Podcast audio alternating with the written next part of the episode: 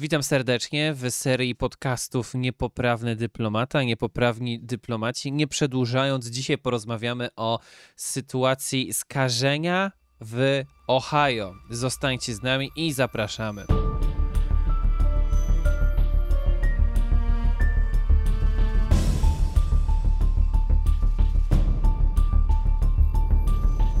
Dzień dobry raz jeszcze, nazywam się Mikołaj Teperek. Razem ze mną są redaktorzy Miłosz Sowa oraz redaktor Tomasz Winiarski. Cześć, witajcie. Hej.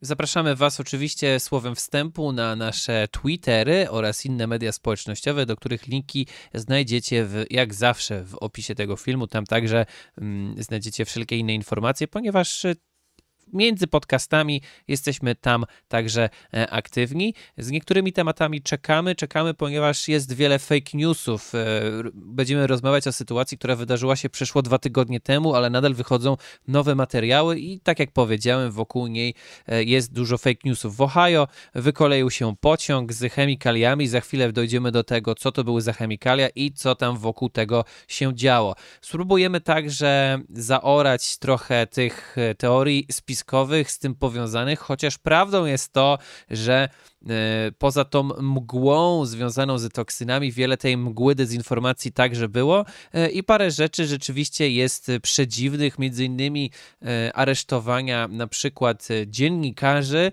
no ale do sedna.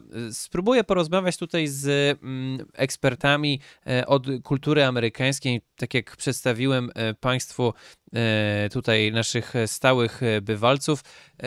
Co dokładnie się stało, kiedy się stało, gdzie to się stało. Zacznijmy od tego, czyli krótki wstęp, bo mówimy o stanie Ohio, no i także miasto East Palestine, co się dokładnie stało, co to był za pociąg, czyj był to pociąg, co on dokładnie e, przewoził? I jak wyglądała sprawa ratownicza? I po kolei będziemy sobie e, razem z panami robić debunking tych wszystkich sytuacji. Zacznę od redaktora Tomasza Winierskiego. E, po kolei, co się stało w Ohio, kiedy to się stało, wykoleił się e, skład 100 wagonów, po, znaczy z tego pociągu, który liczył 100 wagonów, 20 przewoziło niebezpieczne materiały, a 10 z tych 20, które właśnie przewoziły niebezpieczne materiały, e, wykoleiły się, co spowodowało wyciek no, potencjalnie bardzo groźnych E, substancji, takich jak chlorek winylu oraz wiele innych, które mogą być także kancerogenne. Pociąg należał do e, przewoźnika kolejowego e, Norfolk Southern Railroad. Wykoleił się 3 lutego mm, no i mm, wszystko miało miejsce w mieście East Palestine, to jest takie miasteczko liczące około 5000 mieszkańców w stanie Ohio, w jego północno-wschodniej części. W wyniku tego incydentu, wypadku, tysiące mieszkańców musiało zostać ewakuowanych. Wprowadzono, lokalne władze stanowe wprowadziły na miejscu stan e, wyjątkowy. Mm, no i właśnie wokół całej sprawy narosła masa różnych sprzecznych informacji, fake newsów, teorii spiskowych, mm, bo to była sprawa głośna. E, już ponad 12-13 dni temu się to wydarzyło, a cały czas reperkusje tych wydarzeń mają swoje odzwierciedlenie w amerykańskich mediach. Oczywiście, jak tego typu e, sprawy podobne, e, natychmiast e, włączyli się tutaj do debaty politycy po obu stronach amerykańskiej sceny politycznej. Demokraci, republikanie przerzucają odpowiedzialność na jednych, na drugich, a w całej sprawie także pojawia się, a jakżeby inaczej, imię i nazwisko Donalda Trumpa, który zdaniem niektórych jest tutaj winny całej tej sytuacji. Do tego, do tego przejdziemy. Gubernator stanu Ohio to jest republikanin Mike DeWine. I on twierdzi, że pociąg, który się wykoleił, wiózł toksyczne materiały, ale uspokaja pan gubernator, że sprzątanie po tym wypadku e, postępuje szybko i sprawnie, no ale mieszkańcy e, okolic East Palestine cały czas zaniepokojeni są o własne zdrowie, dopytują się, jakie to mogły być zanieczyszczenia, które no niestety przedostały się, co już wiemy, do rzeki Ohio, Ohio River. A rzeka Ohio jest trochę rzeką pechową. Nie wiem, czy kojarzycie film mm, Przepowiednia z Richardem Girem, który właśnie traktował o innej katastrofie na rzece Ohio z 1967 roku, zawaleniu się mostu w Point Pleasant. E, tam był taki wątek człowieka ćmy, który miał być, to jest taka miejska legenda i miał przepowiedzieć katastrofę na mostu na rzece Ohio. No a teraz kilkadziesiąt lat później mamy kolejną wielką katastrofę e, na rzece Ohio. Niektórzy porównują tą katastrofę do Czarnobyla na Ukrainie, no ale oczywiście tutaj ten odcinek jest między innymi po to, żebyśmy my po dobrym researchu wytłumaczyli wam, czy te porównania są adekwatne i, i czy w ogóle mają rację bytu. To skoro mniej więcej już wiemy, że ewakuowano 2000 e, okolicznych mieszkańców, miasteczko liczy 4700 mieszkańców, czyli prawie około połowa, e, można powiedzieć, została ewakuowana. Z ponad 100 wagonów 20 przewoziło niebezpieczne materiały, a to 10 z nich się wykoleiło. E, Miłoszu, powiedz mi proszę, jak dokładnie wyglądała sprawa e, ratownicza, ponieważ i, i co dokładnie tam się znajdowało w tych wagonach, ponieważ no, ta chmura dymu, którą widzieli nasi widzowie, to ona pochodzi ze spalania e, tych e, materiałów, ponieważ strażacy i ratownicy uznali, że trzeba te materiały po prostu podpalić. One potem poszły do atmosfery i jak wiemy, duża część ludzi miała doznać bólów głowy, kaszlu. Mimo tego władze zaczęły informować, że także okoliczne, że przebadano także wodę która poszła dalej do innych miasteczek, e, włoda w Ohio River, która idzie w stronę rzeki głównej, takiej rzeki matki Mississippi, e, ale także e, testowano powietrze. Także jak wyglądała ta cała akcja ratownicza, co to dokładnie były za związki chemiczne, czy rzeczywiście były niebezpieczne, co wykazały badania powietrza i wody. Więc y, sam gubernator, pan DeWine, y, stwierdzał publicznie, że choć zanieczyszczenie już nie stwarza poważnego zagrożenia dla 5 milionów osób, które korzystają z wody pitnej pochodzącej ze wspomnianej rzeki Ohio, to jednak on wraz z organizacjami ochrony środowiska i lekarzami poradził mieszkańcom y, East Palestine i okolic, aby korzystali tylko z wody butelkowanej, nie korzystali z prywatnych studni, które mają wykopane.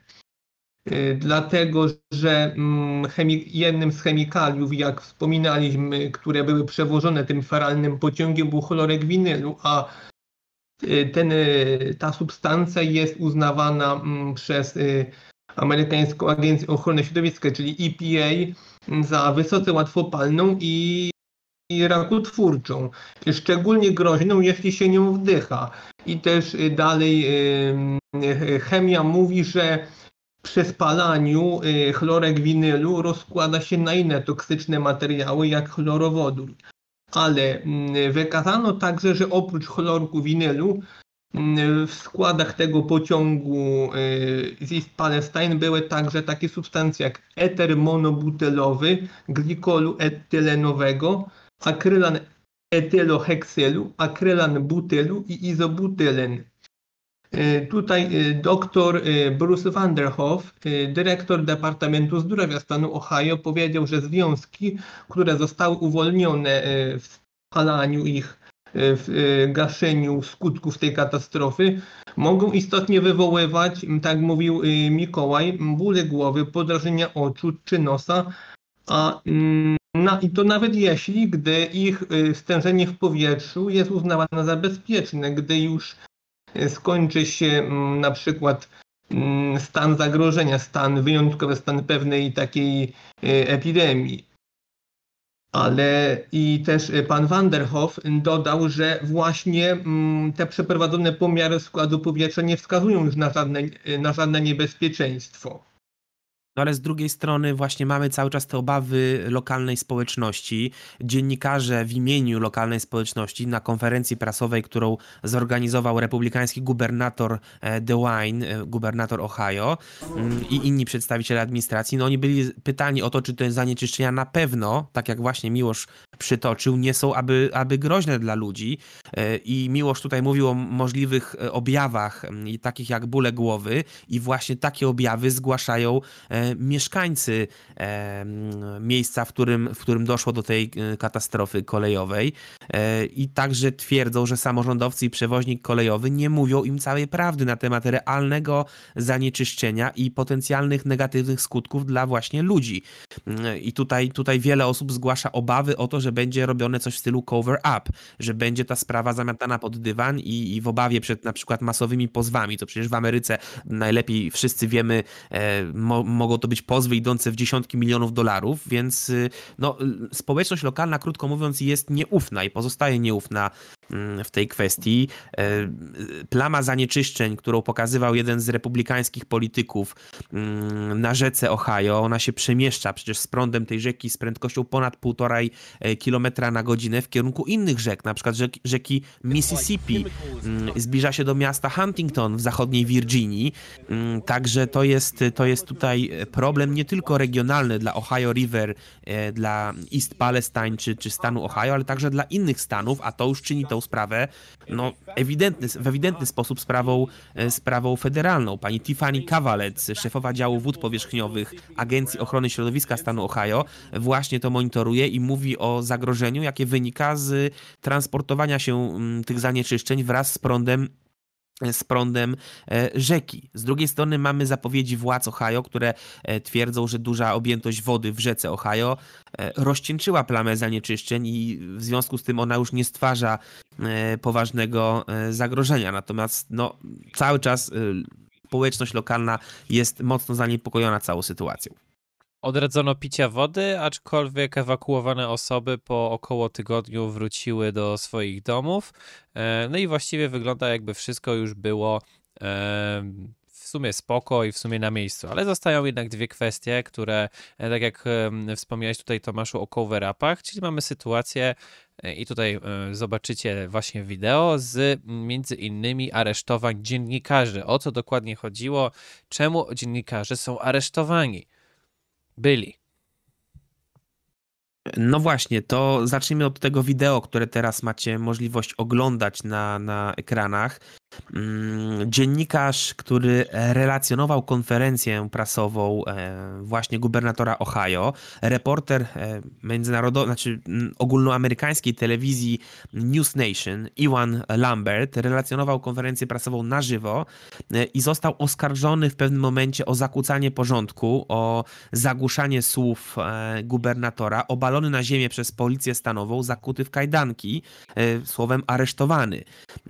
Do tego doszło w środę po południu właśnie w East Palestine e, w stanie Ohio. Telewizja News Nation nadaje na cały kraj, to jest amerykańska kablówka, e, ale ma siedzibę, siedzibę w Waszyngtonie.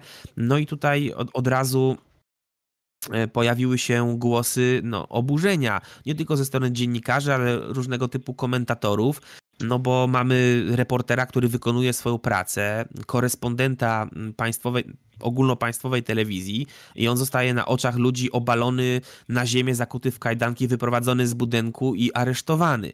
Mm, całe, cała, cała sprawa no, od razu przybrała wymiar też y, polityczny. Sam dziennikarz y, Evan Lambert powiedział w dość dosadny sposób, że trudno jest wykonywać swoją pracę dziennikarską w Ameryce roku 2023, ale mimo wszystko nadal będziemy to jako dziennikarze robić no to, to, to nie jest dobry PR dla y, gubernatora y, Ohio. Y, szef stacji telewizyjnej News Nation, e, Mike e, Viguera, przekazał, że reporter został oskarżony o zakłócenie porządku, ale że został już zwolniony tego samego dnia jeszcze e, do domu. Jak twierdził dyrektor tej stacji, widać, że dziennikarz spokojnie wykonywał swoją pracę, tak jak setki dziennikarzy w całym kraju.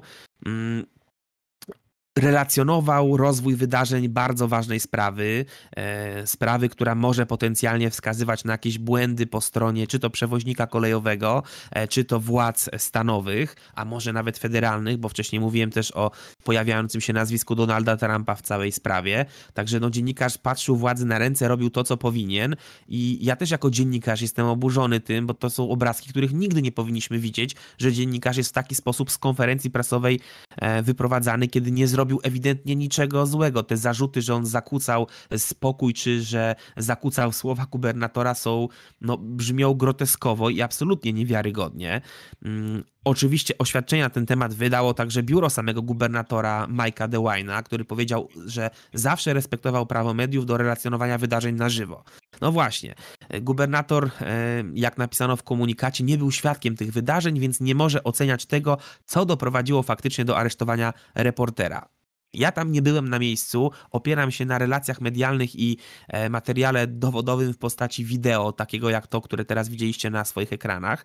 No ale dla mnie to się kupy nie trzyma za przeproszeniem, no bo skoro do zdarzenia doszło w trakcie konferencji prasowej gubernatora, to jak on mógł nie widzieć e, momentu, który doprowadził do aresztowania reportera? Skoro reporter zakłócał konferencję prasową, jak twierdzi policja, oraz e, zagłuszał słowa gubernatora, które padały z mównicy w trakcie konferencji prasowej, to gubernator gubernator chyba był tego świadomy i widział całą sytuację, która tam rzekomo miała miejsce, więc to mi się tutaj już nie dodaje.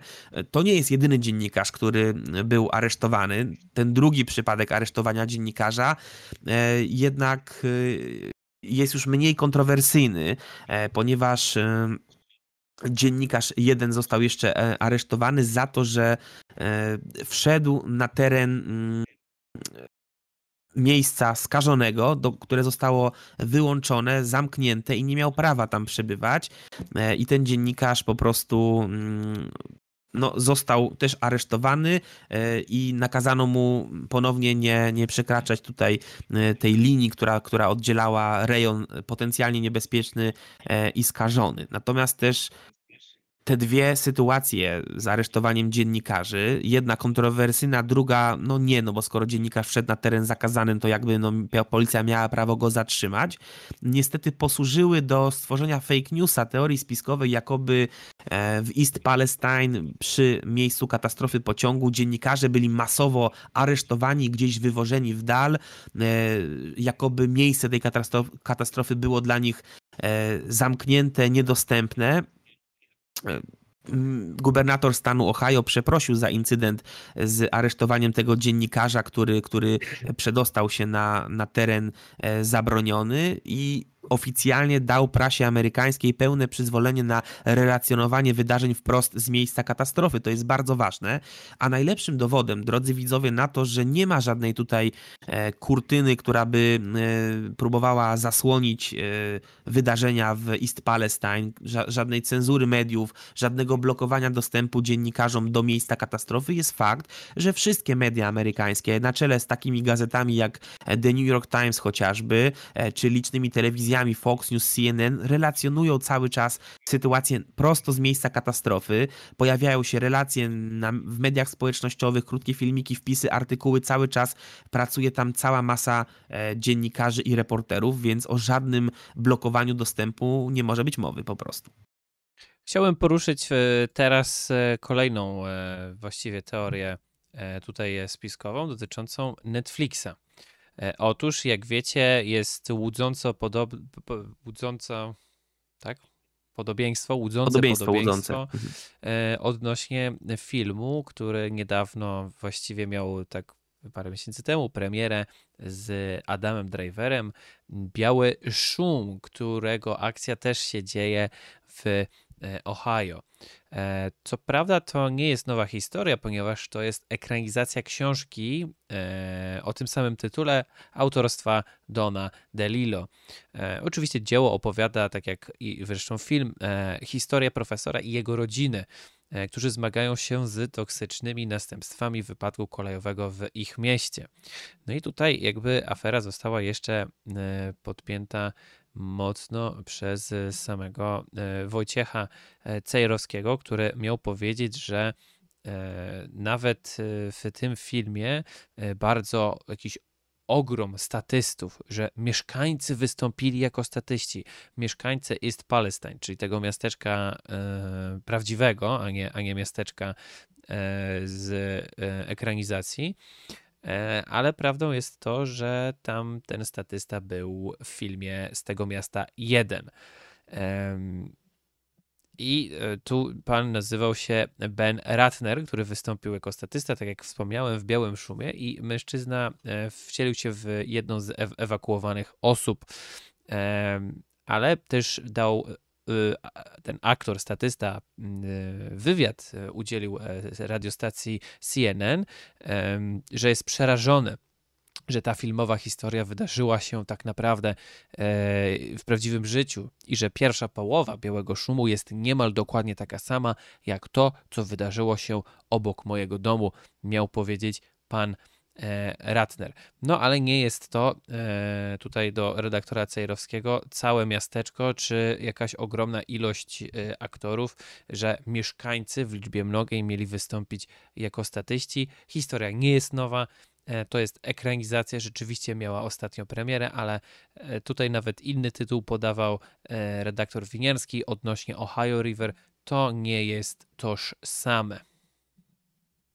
Jakie jeszcze reakcje usłyszeliśmy od tych e, polityków, którzy zaczęli e, przepychać się między sobą? Może tutaj e, dopytam Miłosza w tej sprawie, ponieważ między innymi Ilan Omar z Partii Demokratycznej miała dać pewne głosy. Niektórzy zarzucali obecnemu szefowi Departamentu Transportu Pete Buttigieg z Indiany, że tak długo zwlekał z odpowiedzią na jakiekolwiek E, pytania prasowe, że nie przyjechał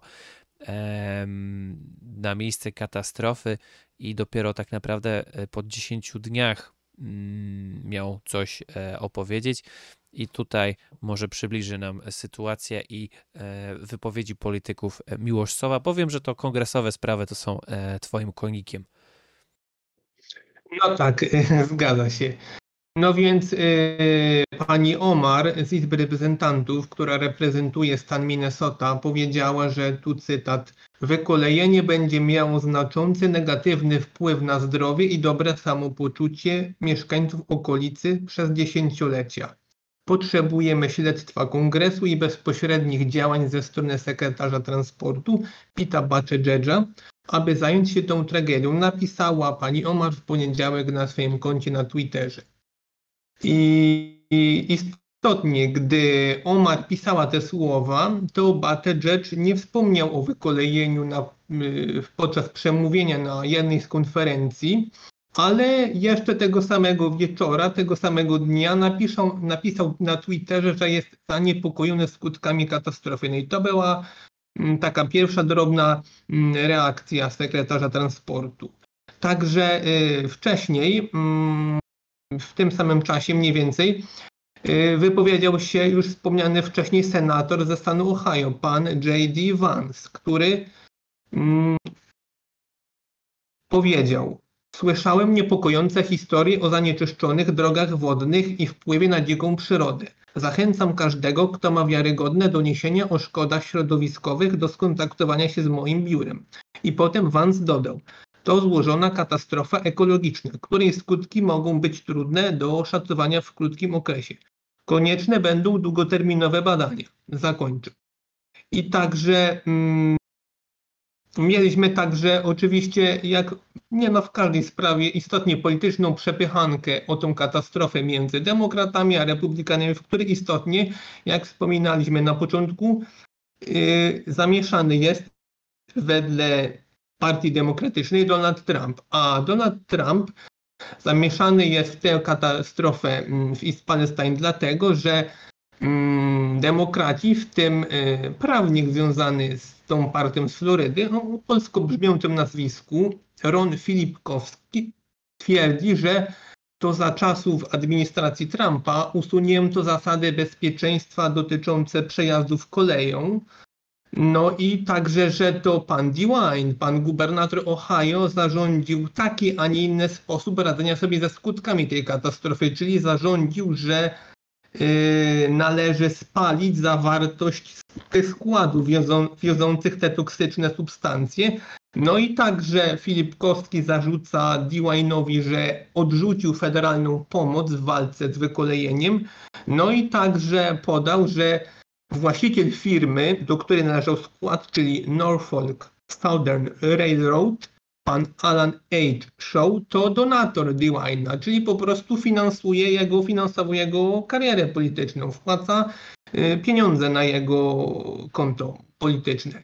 I także, że mm, co podawały także telewizje mm, amerykańskie, innymi telewizja Fox News, że żaden z przedstawicieli tej firmy kolejowej nie pojawił się na spotkaniu Town Hall z mieszkańcami z Palestine, które mm, było skoncentrowane co do tej katastrofy. Miało wyjaśnić, miało zaprezentować stanowiska władz, stanowiska służb, stanowiska mm, tej firmy. No niestety nie poznaliśmy stanowiska firmy, bo nikt się nie pojawił. No i mm, także spotkała mm, Bura, Pita Buttigiega, także ze strony Y, ze strony sektora prywatnego. Pan Dan Eberhard, prezes firmy Canary, która zajmuje się biznesem naftowym i wiertniczym, jest jedną z największych firm wiertniczych w USA. Y, pan Eberhard stwierdził, że Pete Buttigieg kompletnie się skompromitował i zostałby zwolniony kilka miesięcy temu, gdyby tak słabo radził sobie z taką sytuacją w sektorze prywatnym. Mhm. Więc y, widzimy, że ta tak zwana blame game y, trwa dosyć y, najlepsze w Waszyngtonie i także w całej Ameryce. Tymczasem e, Pete Buttigieg, czyli szef Departamentu Transportu dla wywiadu Yahoo, mówi, że chociaż to okropna sytuacja przyciągnęła szczególnie duże zainteresowanie, każdego roku przecież dochodzi do około tysiąca przypadków wykolejenia się pociągu.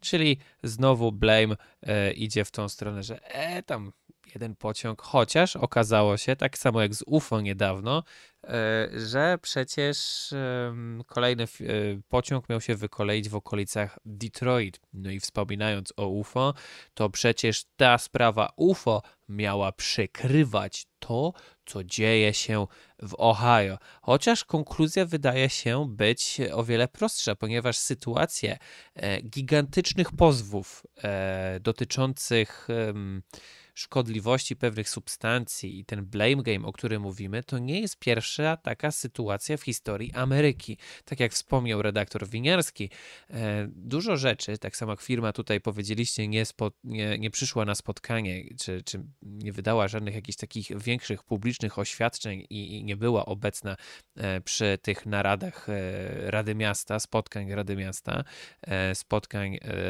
burmistrza i tak dalej. Mm, Prawdopodobnie dlatego, że zawsze prawnicy w Ameryce będą wam mówili, że każde słowo może być wykorzystane przeciwko tobie, więc lepiej zachowaj ciszę. E, I ta cisza jest. Woda, oby nie ta z Ohio River, została nabrana w usta, e, ponieważ wielkie, milionowe pozwy mogą z Ohio i z od mieszkańców East Palestine trafić w ręce władz stanowych, władz federalnych, jak i także prywatnej firmy odpowiedzialnej za e, przewożoną chemię, ale przecież e, droga, a tu raczej szyny, no właśnie, może to po prostu szyny były złe, a w ogóle to wszystko było złe. Jak to słynna niegdyś reporterka w reportażu dla telewizji w Polsce miała rzec i powiedzieć, może to po prostu szyny były złe. Czyli jeżeli szyny, no to właśnie, czyje te szyny były? Czy były stanowe, czy były federalne? Prawdopodobnie ta sprawa będzie miała e, kontynuację, a wszystko, jak wiecie, chodzi o kasę.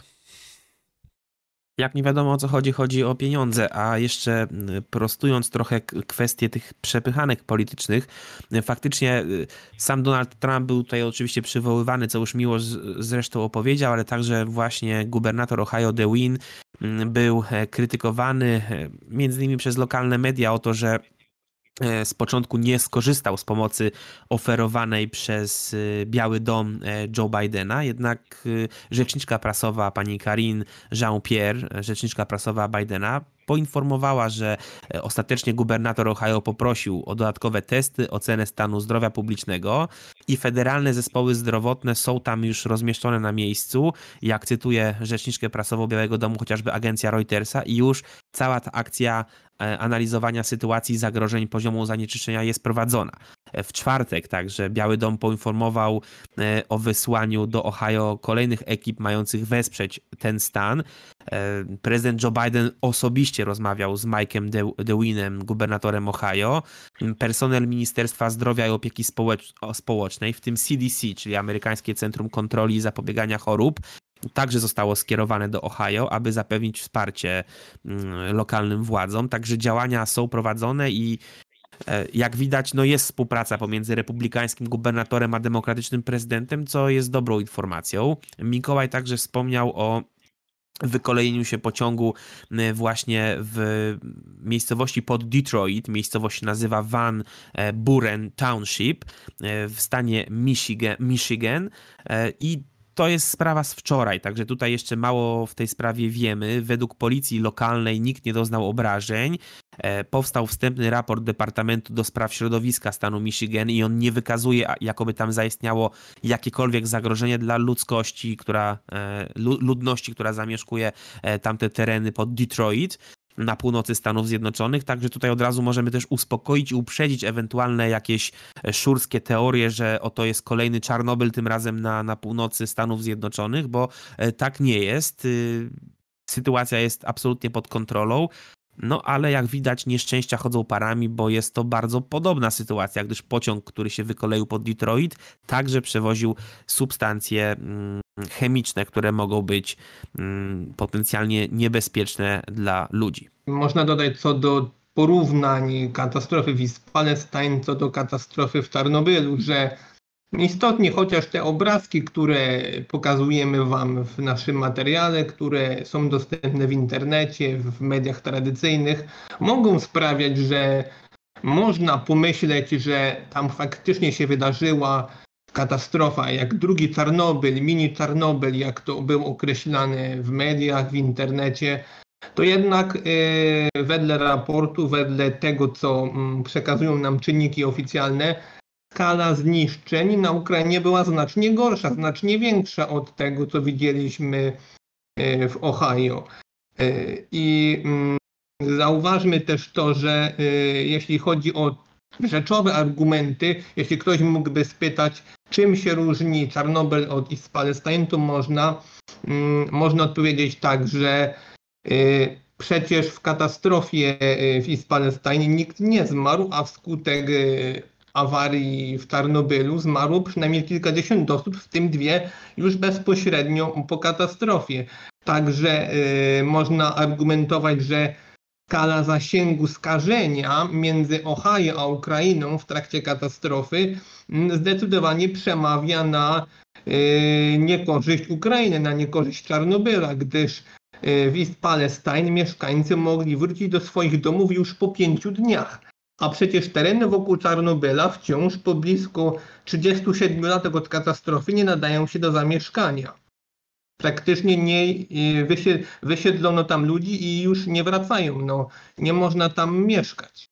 No i substancje w East Palestine nie były radioaktywne, a radioaktywna chmura, która uniosła się nad Czarnobylem e, oraz miejscowością chociażby Prypeć, mm, potem rozeszła się na całą Europę właściwie i nawet e, aparatura badawcza w takich krajach jak Szwecja e, bardzo szybko wyłapała, że jest podniesione promieniowanie i coś jest na rzeczy, coś się musiało stać. I przez pewien czas europejskie radary e, alarmowały wtedy w latach 80., zanim władze Związku Sowieckiego oficjalnie się do tego przyznały, że to u nich coś rypnęło. Minęło sporo czasu, a jednak tutaj e, płyn Lugola był rozdawany chociażby w Polsce. Mówimy o znacznie większym obszarze rażenia. Także takie porównania e, East Palestine, wykolenia się pociągu w Ohio do jednej z największych tragedii energetycznych XX wieku, czyli do Czarnobyla, są takim moim zdaniem propagandowym zabiegiem niektórych dziennikarzy, żeby wzbudzać emocje. To pozwólcie, że w takim razie ja yy, odważę się na inne porównanie. Najpierw cytat.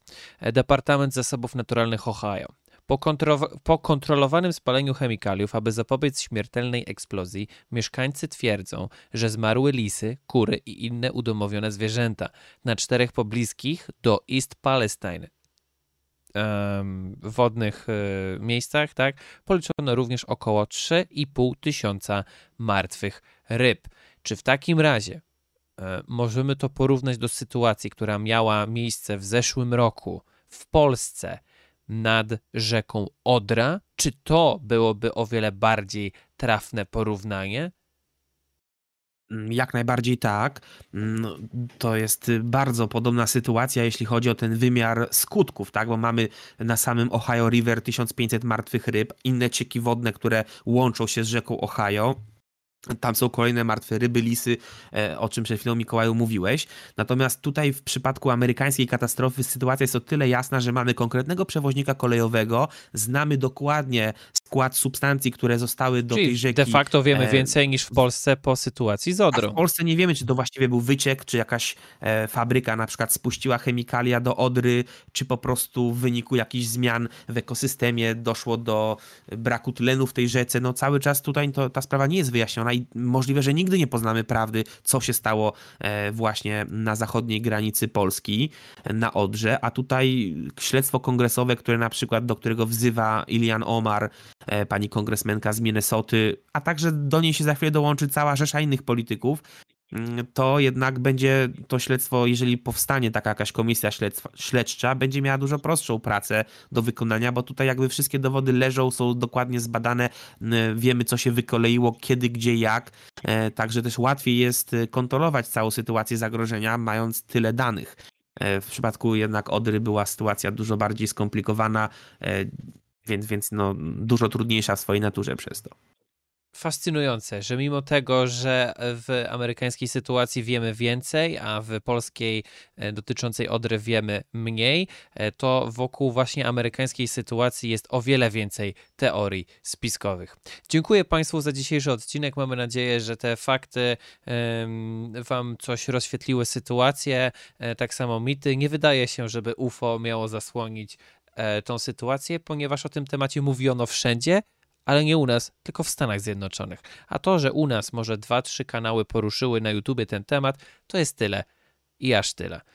Więc y, po więcej świeżych informacji ze Stanów Zjednoczonych zapraszamy do nas, do podcastu Niepoprawny Dyplomata. Zapraszamy do subskrypcji, zostawienia łapki w górę oraz do rzetelnej, obiektywnej dyskusji kulturalnej w komentarzach. Zapraszamy na kolejne odcinki już niebawem. Razem ze mną redaktor Tomasz Winiarski, Miłosz Sowa, ja nazywam się Mikołaj Teperek. Do zobaczenia. Trzymajcie się, cześć. Do zobaczenia.